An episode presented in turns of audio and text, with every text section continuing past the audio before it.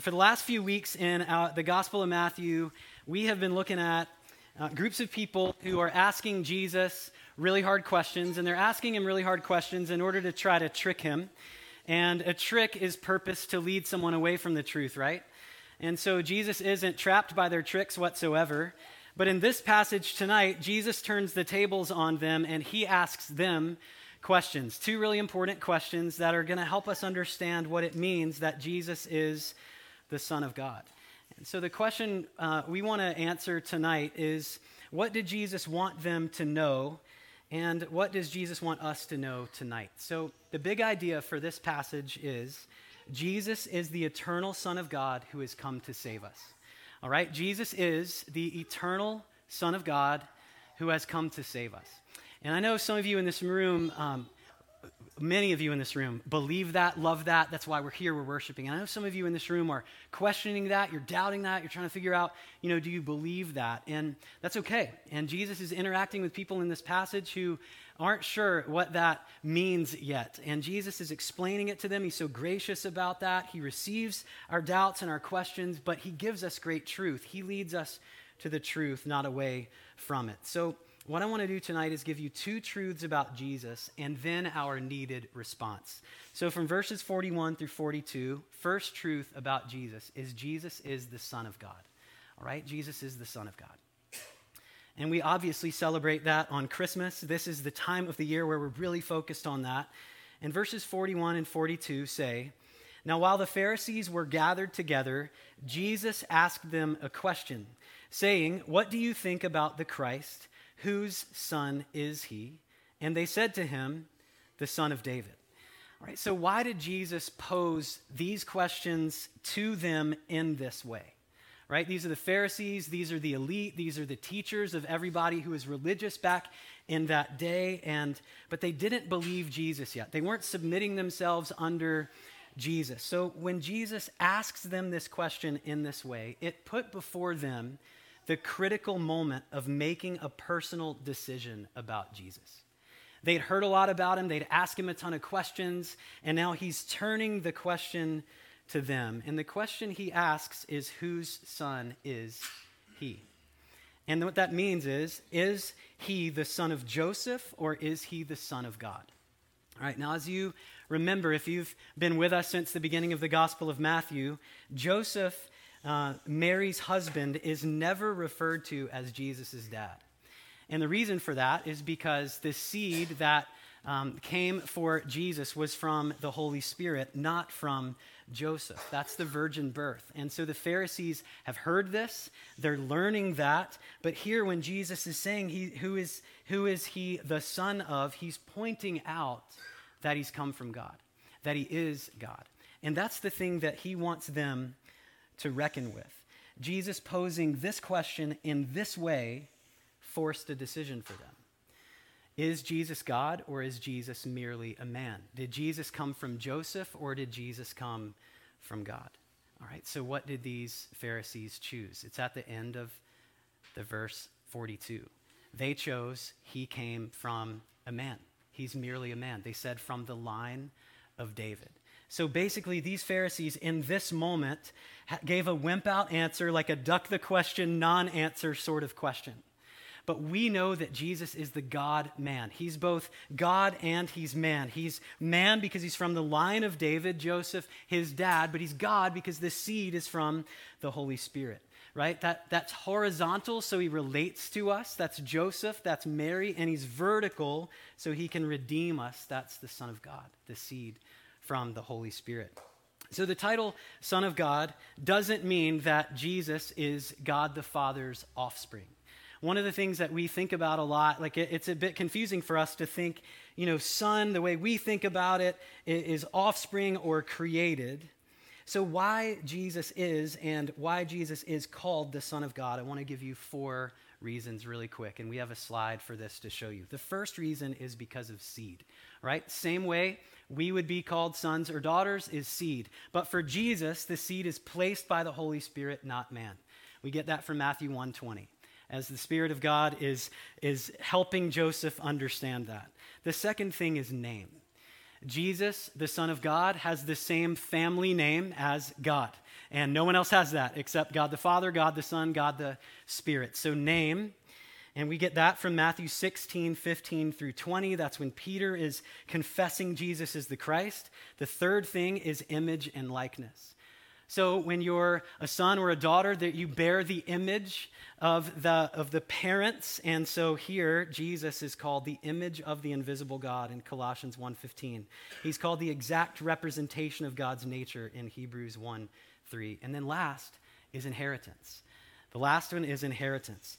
Uh, Hebrews 1 2 says, Jesus, whom God appointed to be the heir of all things. So, this is Jesus, the Son of God. This is why we understand him to be the Son of God. So, question, just as we're going, is what is your answer to the question, what do you think about the Christ? He's posed it to them. Let's let Jesus pose it to us. What do you think about the Christ? Whose son is he? And the Pharisees, in that moment, they wimped out. They ducked the question. They non answered. So, what does Jesus do? In this moment, he full court presses and he follows up with them even more. So, here's the second point tonight Jesus is eternal and not created.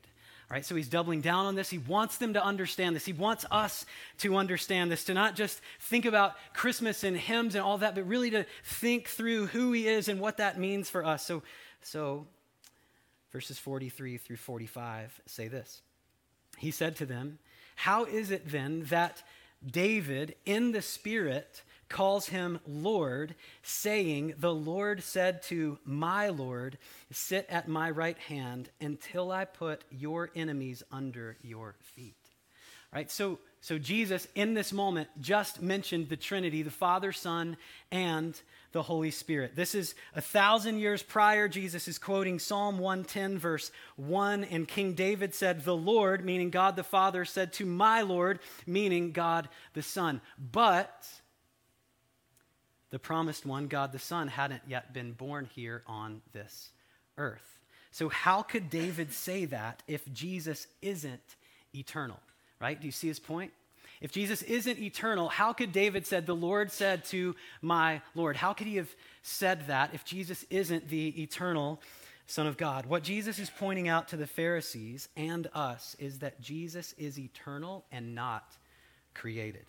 So the other night, uh, we do this Advent reading thing in our home during Christmas, and I, I really love it. Just it, it's it's scheduled devotional time for us as a family. It's it's wonderful, and so um, our kids understand more and more over all of these years of doing this. And so now we read the paragraph and maybe we'll look at the scripture passage, but then it's kind of my time to ask them tough questions and just see where they are, you know, just lighthearted stuff before bedtime, right? So, so I asked them, um, I said, if Jesus, uh, when, when Jesus came during Christmas, was that Jesus being born for the first time? Was that Jesus not was that be, Jesus being born for the first time, but was that the first time Jesus existed? All right, so you know, little light-hearted living room conversation for our kids 14 down down to 8, right? Is this the first time Jesus existed? And uh, that's really the same question that Jesus is asking the Pharisees. Is this the first time that I've existed?